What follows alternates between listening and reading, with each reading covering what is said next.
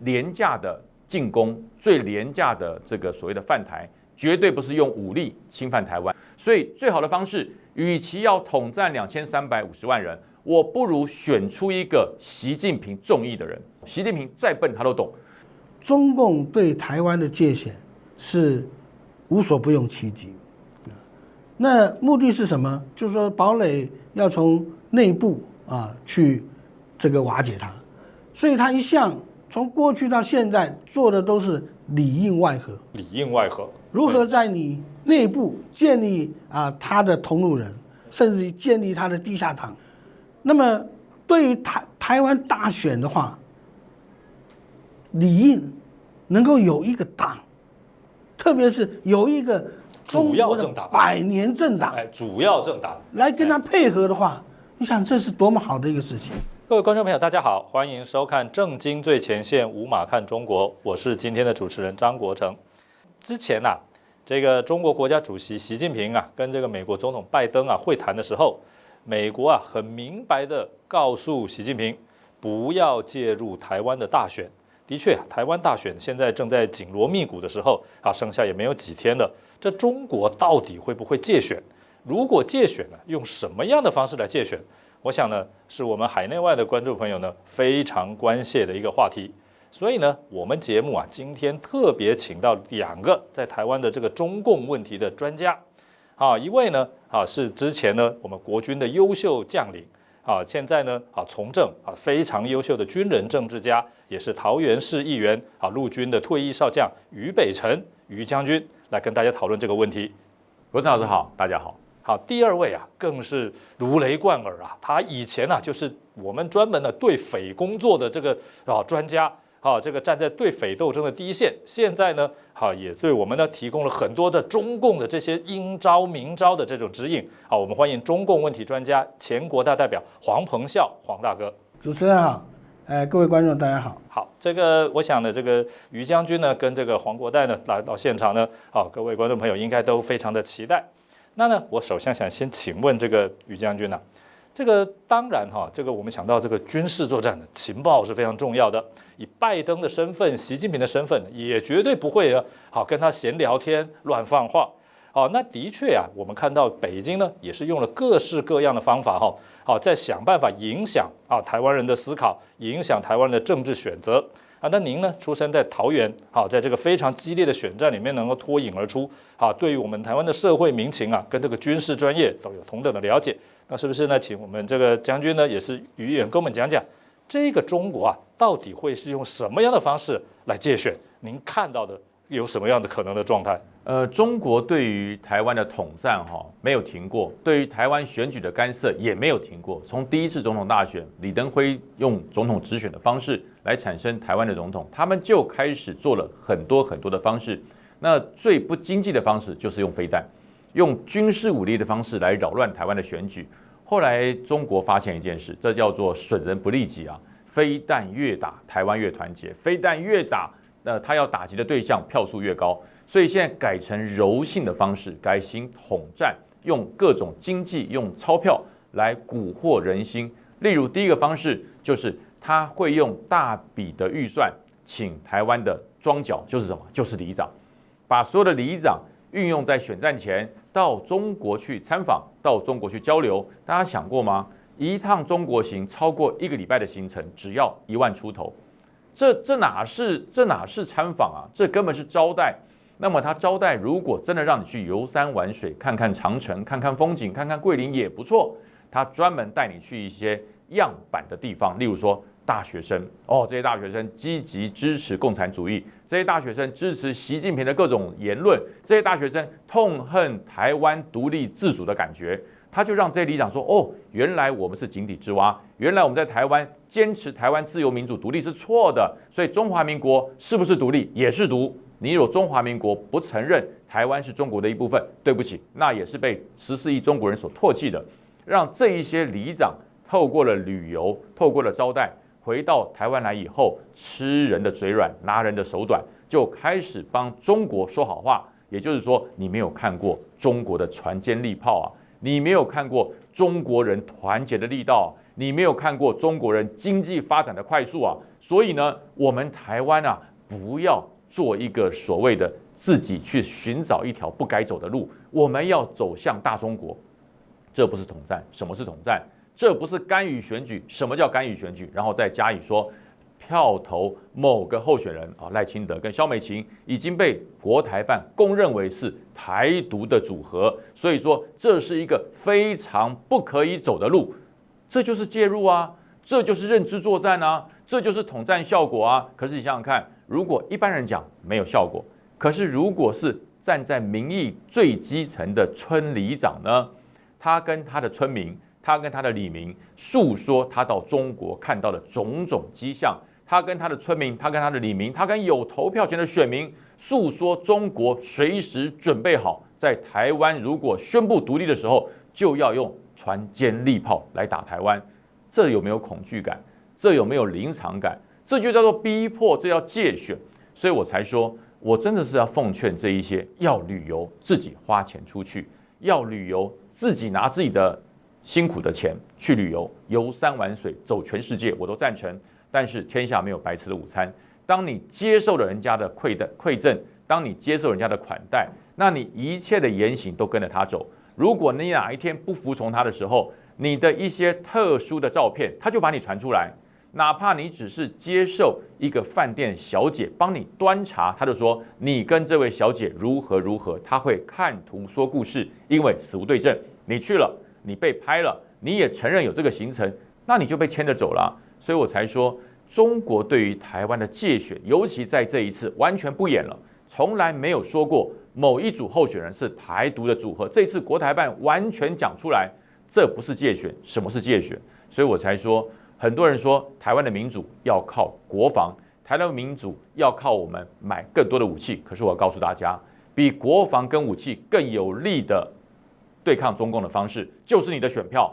你选出一组愿意捍卫台湾。你选出一组愿意捍卫台湾民主、自由、人权的候选人，这样子他会帮你实现所有台湾民主的承诺，他会帮你落实所有台湾民主的作为。所以选票跟国防准备那是相辅相成的，选对的人，选正确的人，国防会更强；选正确的人，你我的安全才能够确保。那至于说对岸的船坚利炮，说句实话。只要我们的力量够强，只要我们的团结力够强，再强大的外力都没有办法阻碍台湾争取自由、争取民主、确保人权的决心跟毅力。好，我想啊，这个于将军呢讲的是非常的透彻，这个他也是这个国军的这个优秀的将领。讲到这个船坚利炮，老实讲啊，不是最可怕的，最可怕的是什么？敌我意识没有，心防没有。啊，这一点呢，我就要特别又来请教我们彭笑大哥，因为好，彭笑大哥以前呢，在这个国共啊斗争的时候啊，在那个时候解严以前呢，就是专门这个负责这个对匪斗争的是吧？好，那这个对匪斗争呢，我看现在来讲哦，恐怕这个难度啊是更加的复杂，更加的艰巨了。那我们看到啊，现在这个年底了，明年的每年这中国人最重视的就是春节过年返乡。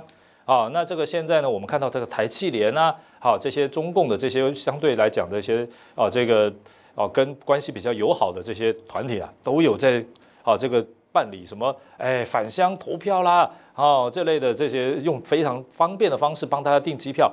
那这些事情呢，跟这个国台办有没有什么直接的关系？这个是不是跟中共啊，好一种不着痕迹的这种借选啊？除了请这个李明旅游之外呢，帮你。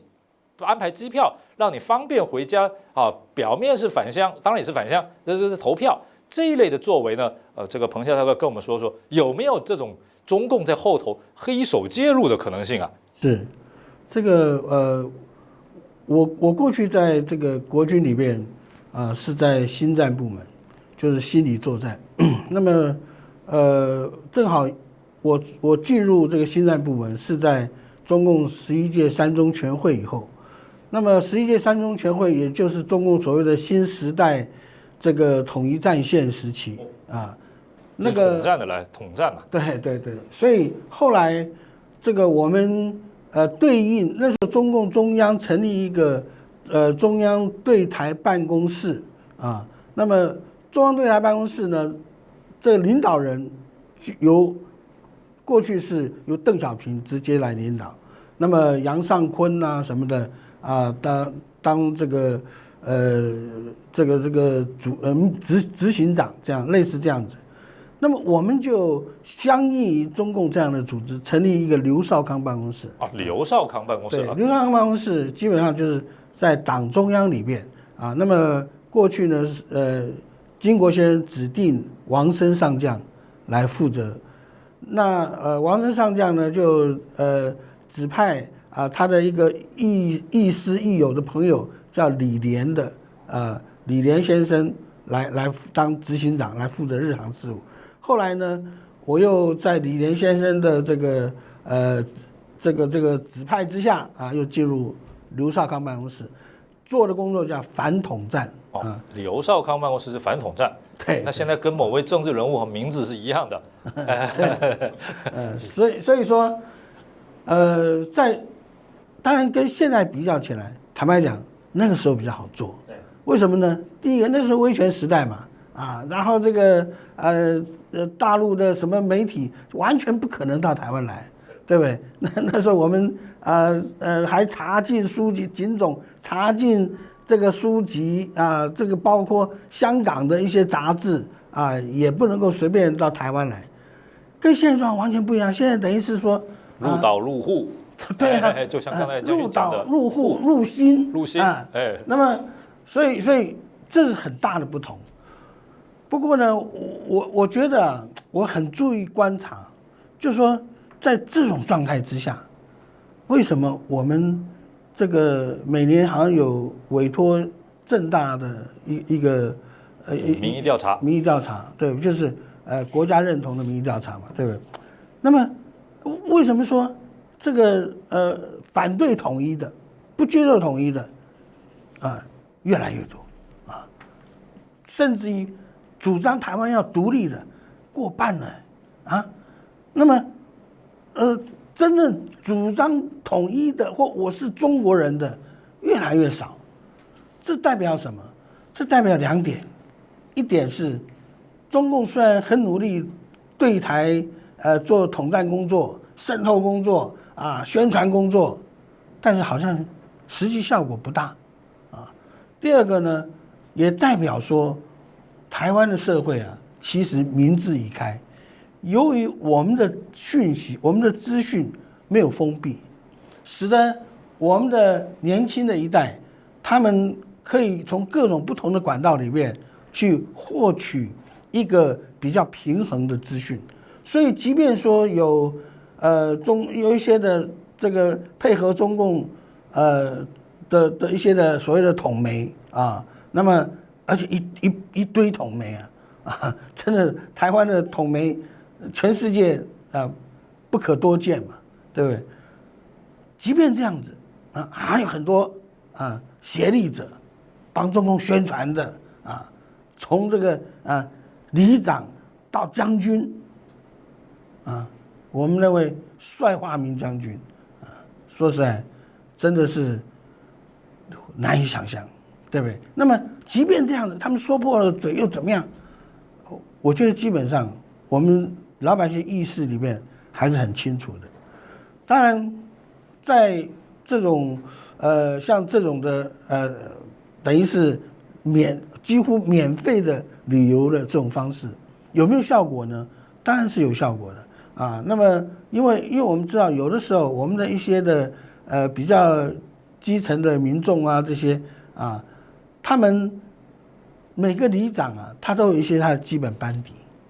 这个基本班底呢，要不然就什么巡巡守队呀、要不然就什么妇女呃工作队呀、什么什么这样子，嗯，然后他们每次去旅游，不管是国内国外旅游，他基本上他都招这些，哎，这个就是所谓的铁票，对，哎，庄脚哎，哎，哎所以是的，他能影响的就差不多这些人啊。那么当然，现在我们这个有关部门越来越积极的去呃调查这些这些状况。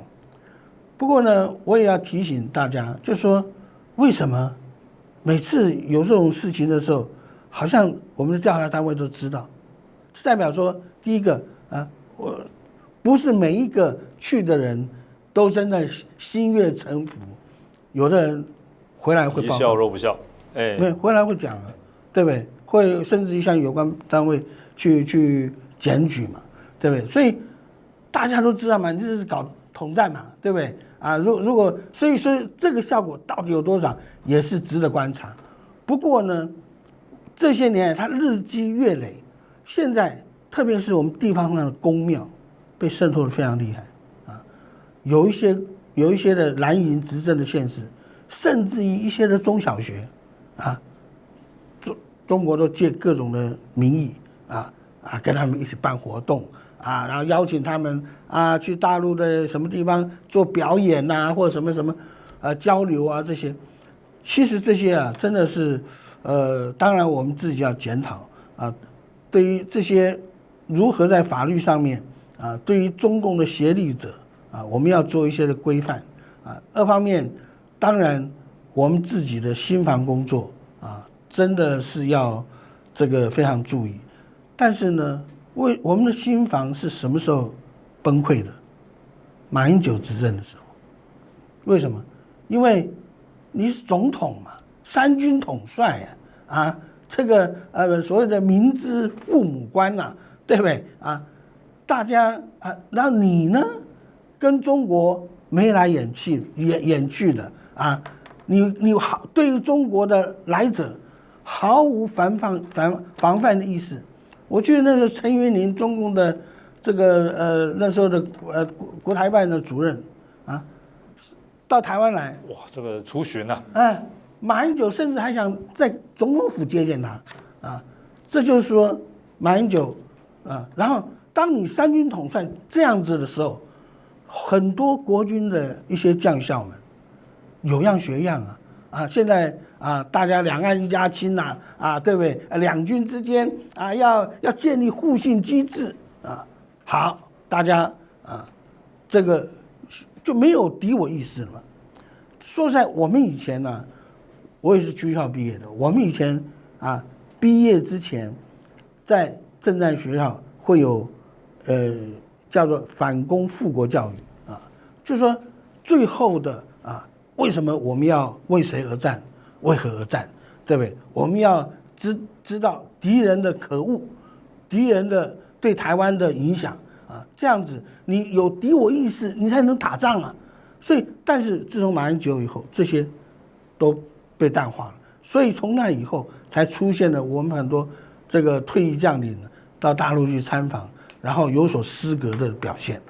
好，这个我想，刚才我们朋友大哥第一个跟我们讲了这个以前国共斗争啊，啊，至少在来到台湾之后啊，还有这个刘少康办公室，这应该跟这个国民党党务系统吧？对不对？呃理论上是在党务系统，但是我们现在看国民党好像已经忘了这段历史了嘛，对不对？好，那这个等会我们再来请教这个彭孝大哥。那这个啊，就是刚才提到了啊，这次的这个拜习会啊，啊，特别有提到说这个中共会不会在二零二七啊，是二零三五这个犯台的问题。的确啊，我们谈到这个新房啊，这个中共的统战哦，最后啊，如果没有这个诉诸武力，好，你说要解决这个台湾的自由民主生活体制哈、也不是这么容易的事情啊。因此呢，这个中共的武力准备啊，啊，始终是没有间断的。那也甚至传出说啊，这个二零二四啊，会不会就是台湾最后一次大选了？意思就是在这之后啊，会不会中共就武力犯台了？啊，那这点呢，我想将军是军事专业了哈，啊，想要请请教一下，就是说呢，不管明年这个台湾的这个选举结果怎么样哈，会不会啊，中共不满意的情况下啊，就武力犯台了？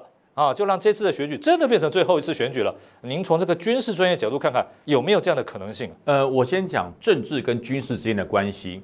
政治要稳定，军事要强韧，这两个事情就缔造了和平。那如果这两件事情缺一就失衡。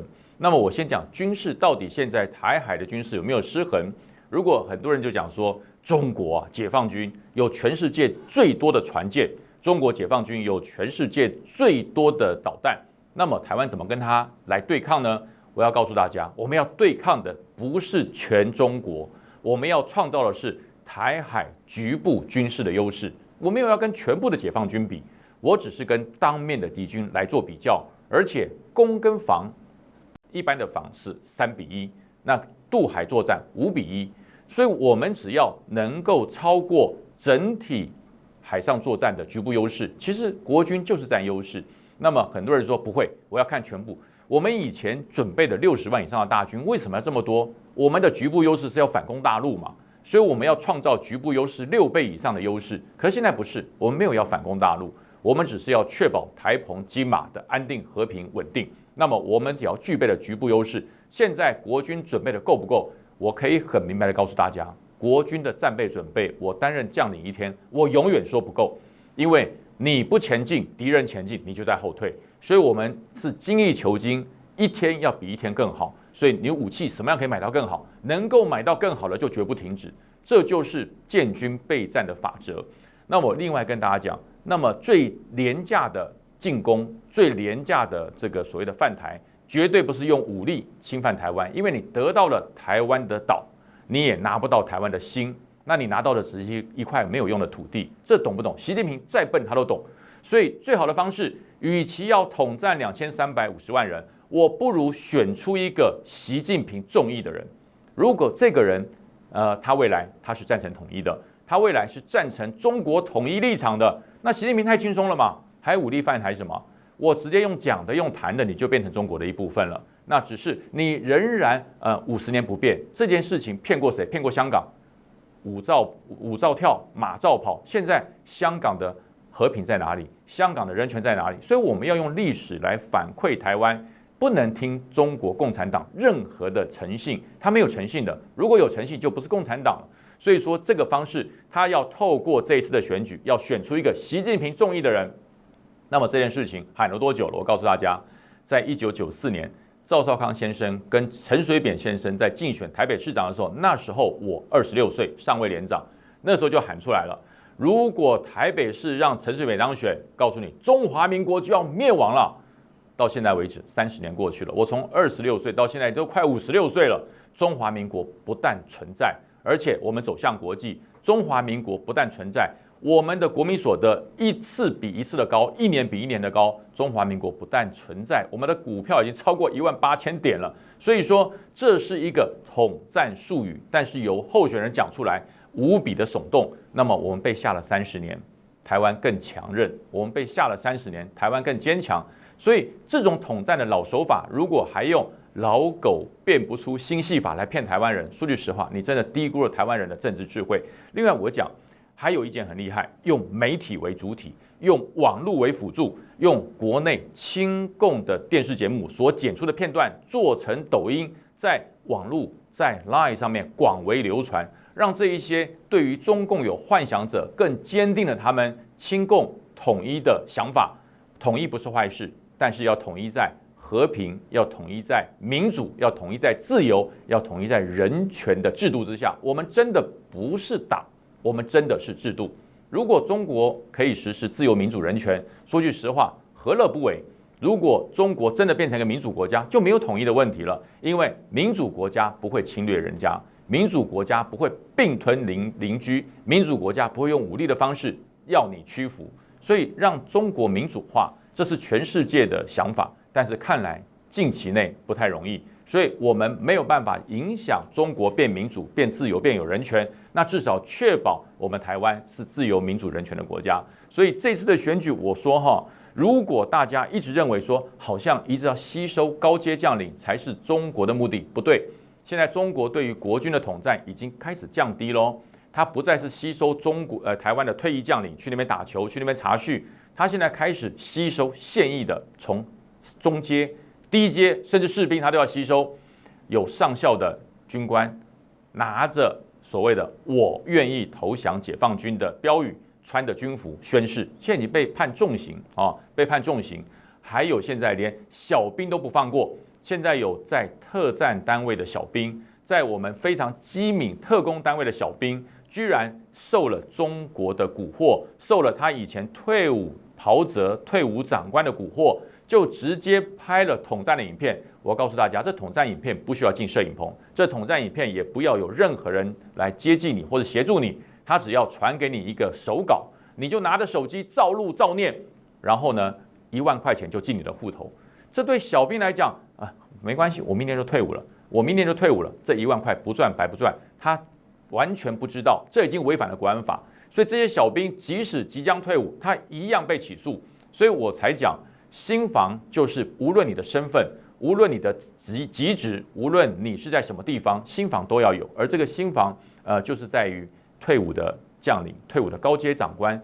到了对岸去跟人家把酒言欢，跟人家一起打球，跟人家谈论统一，说中国军不打中国军，中国人不打中国人，你间接的弱化了、软化了现役官兵的敌情意识，所以我才讲，很多退伍的将官都是跟我一样，他是热爱台湾、热爱台澎金马、热爱两千三百五十万人，可是基于袍泽、基于长官部署的粘着度，他不愿意出来翻脸，不愿意出来。导正这个歪风，所以我今天跳出来跟大家讲，百分之九十九的退伍军人都是爱国家，都是爱台湾，都是支持强化国防的。但是你们要勇于发声，要勇敢的向不对的人说不。这一些你曾经的长官就跟诈骗集团一样，他请你吃一餐饭，他给你做一次的求绪，他就要软化你的敌情意识。他不知道原来我们退伍军人对现役的官兵影响这么重要。他不知道退伍官兵的言行，退伍将领的言行对于军中的精神战力有多么重要，所以我真的要呼吁所有热爱台湾的退伍军人、退伍将领，你要拿出你爱国魂，你要拿出你的军人魂。我们虽然脱了军服，只要我们当过一天军人，军人魂就不能消灭。只要我们当过一天的军人，我们永远是守护中华民国、守护台湾的捍卫者。你要知道，只要投共的将领，没有一个有好下场。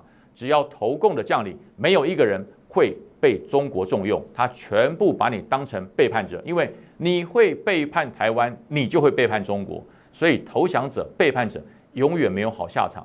坚定爱国意识，坚定对台湾的热爱，这才是我们退伍将领的职责。最后我要讲到一点，其实亲共以前的亲共被两蒋视为什么背叛者，现在的亲共被。国台办被统战部门缔造了一个非常荒谬美妙的名词，叫做和平使者。亲共不会和平的，亲共对于台湾来讲，它永远是背叛者。你背叛的不仅是台湾的土地跟人民，你背叛的是自由、民主、人权的制度。有谁不想自由？有谁不想享有人权？有谁不想有民主？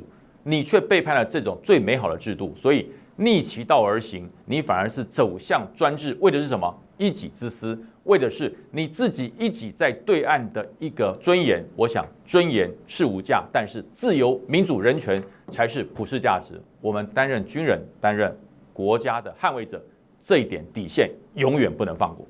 好，刚才听这个于将军讲到这个军中啊，好像现在这个中共这个渗透的状况啊，啊是蛮严重的。的确，中共借选。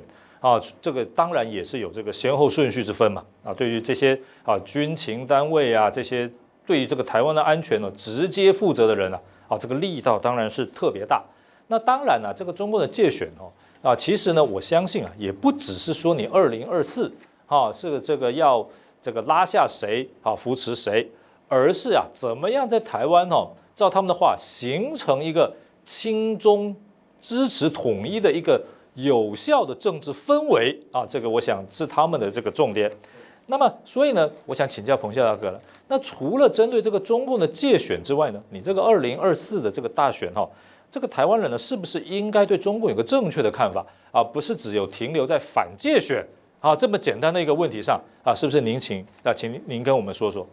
其实我们刚才听了这个呃于将军呢，还有我们主持人的一些的这个说法啊，一些的。说辞，我们可以了解，中共对台湾的界限是无所不用其极，那目的是什么啊？就是说中中共它有一个理论，就是说堡垒要从内部啊去这个瓦解它，所以他一向从过去到现在做的都是里应外合，里应外合，如何在你内部建立啊他的同路人，甚至于建立他的地下党。啊，或者说建立他的这个呃呃这个协力者，嗯，然后外合就借着啊外部的这个呃军事行动或其他的方式啊来瓦解。那么对于台台湾大选的话，理应能够有一个党特别是有一个主要政党百年政党哎，主要政党来跟他配合的话，你想这是多么好的一个事情啊！所以这个过去啊，国共两党还有点遮遮掩掩，还不大好意思。我看最近这几年呢，非常公开，而且这个越行动越来越啊没有任何顾忌。你看啊，什么叫界限？明明台湾有一个首富啊，他想要选举。中共花了多大力量啊，逼他你不能选。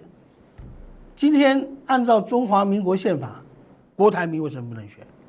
啊，那么你中共凭什么要一个台湾的公民啊不能够选中华民国的总统？说三道四啊，一直有什么啊？你要怎么促进团结啊、合作啦？这个不但如此，用情所有的情了啊，用感情啊，什么民族大义等等的来来来来迫使你那个。第二个啊，用经济手段啊，我查你的这个富士康啊，各种方式啊来逼你退选。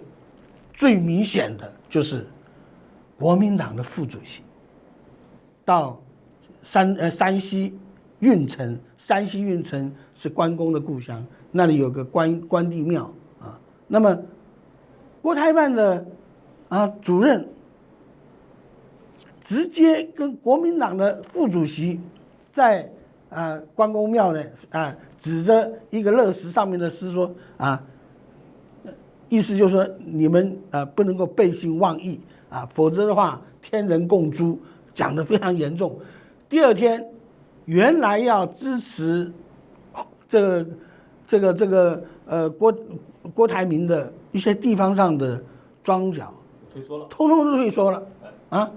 然后在这种状态之下，这这不叫界限，什么叫界限？对不对？然后好，最近这个柯文哲啊，跟这个国民党啊，在谈什么呃选举合作啊蓝白合的问题。后来这个事情没成啊，不过呢，最近柯文哲爆料啊，他说有人呐、出价两亿美金啊亿美金，对很大的一个要他当侯友谊的副手。嗯，那么这个事情啊，虽然我们知道柯文哲啊很呃很会呃弄一些的呃这个这个技巧啊，所以他要讲一些掩护啊，东说东东说西说，但是他放出这个讯息以后，立刻引起大家的一番的震动啊，两亿美金折合台币是六六十二三亿台币。啊很高的一，个，很高的一个数字。不过呢，有人懂得选举，他就讲，他说啊，柯文哲他至少影响一百万票。目前啊，蓝跟绿两党之间的差距，大概啊就在一一两百万票之间。如果说能够让呃柯文哲所能影响到的民众党或所谓柯粉的票能够转移到国民党的话，那他们就有胜算。所以一百万票除以六十二亿，不贵啊，啊一一票啊一票只有几百块钱，而且这个钱最后谁买单？啊，可能都台商在买单。啊，所以在这种这个事情一爆发出来以后，大家都啊，为什么？因为我们啊，像我都很见钱眼开啊啊啊，两亿美金呢啊，这个所以大家都在讨论为什么？但是呢，基本上大家心里都有数，后面一定是中国在那边啊，借着一些的所谓的中中介人啊，或者一些什么的啊掮客之类的啊，来那个啊，所以为什么说十一月十五号那天啊，所谓武汉肺炎哈、五位呃四位国民党的这个马英九啊啊朱立伦啊侯友谊啊啊还有马英九办公室的那个肖旭成呢啊再加上啊呃柯文哲密商，最后柯文哲签了一个协议，同意了，对不对啊？当时我们当时很怀疑，为什么柯文哲会同意啊？你是不是啊得了什么人家的什么好处，或者说是啊你曾经有什么把柄在人家手上，才会让你啊心不甘情不愿的同意啊？哎，现在这个两亿美金的事情，柯文哲自己讲出来，表示说。至少代表曾经有人以两亿美金的代价诱惑他来屈屈身当侯友谊的副手，嗯，所以这个案子目前还在发展中，因为已经有人啊向法院呃向法官提告了，因为这是显然违反了总统副总统选举罢免法，所以说在这种状态之下，你哎。为什么总统会干这种事情？嗯，第二个，总统，台我们台湾人选总统代表什么意义？总统就是国家主权最高的象征。如果今天我们台湾的总统是由中共来指派的或支持的，啊，某某你不能选，某某啊，你你你要啊你要呃跟谁搭档？这不是直接干预台湾的主权、消灭台湾的主权吗？所以，今天我们要知道，一方面，正什么叫做台独？其实中共所谓的台独，就是你只要任何台湾的人物啊，你强调说我们中华民国在台湾是主权独立国家啊，或者台湾是一个主权独立的这个呃这个这个呃政治实体。你都算台独啊啊！你不跟他，那不愿意接受他统一的，都算台独。就像俄罗斯指控说乌克兰很多纳粹一样，他的纳粹定义什么？你不跟俄罗斯合并，你不跟俄罗斯友好的，你就是纳粹。同样的套路，所以今天我们看到很明显的这个例子，让我们要有所警惕。我们不能让台湾的这种呃。行使主权的时候，受到我们敌对国家的干扰啊，这一点是最重，也是守护台湾民主、守护我们下一代的他们的这个幸福快乐成长的最基本的药物。好，所以呢，今天我们听了这个彭孝大哥跟于将军呢，这个啊，这个非常有见地、有深度，而且结合过去历史经验呢，谈这个中共界选我们可以看到。中共借选的方法非常多啊，入岛、入户、入心啊，请台湾人去旅游啦，利用村里啊，好，然后利用这些军中上下的关系啦，好，这些东西我相信越来越严重，大家也都看得到。但是啊，这个中共借选再怎么厉害，只要台湾人自己啊有这个敌我意识啊，知道自由民主是无价的。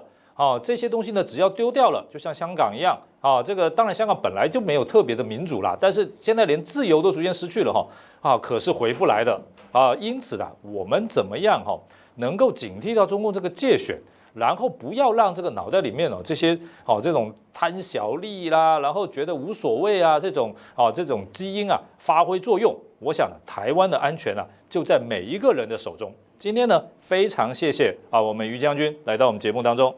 啊，也非常谢谢我们彭夏大哥呢，来到我们节目里面。啊，之后呢，我们还会这个经常呢，请这两位专家呢，来跟各位观众朋友呢，来解说呢，中共到底要怎么样对付台湾呐？啊，啊那也谢谢大家呢，对我们节目的支持，欢迎大家呢，啊，持续的啊收看，而且呢，按赞、分享、订阅，按下小铃铛，好，共同的来支持我们最优质的媒体。好，谢谢各位。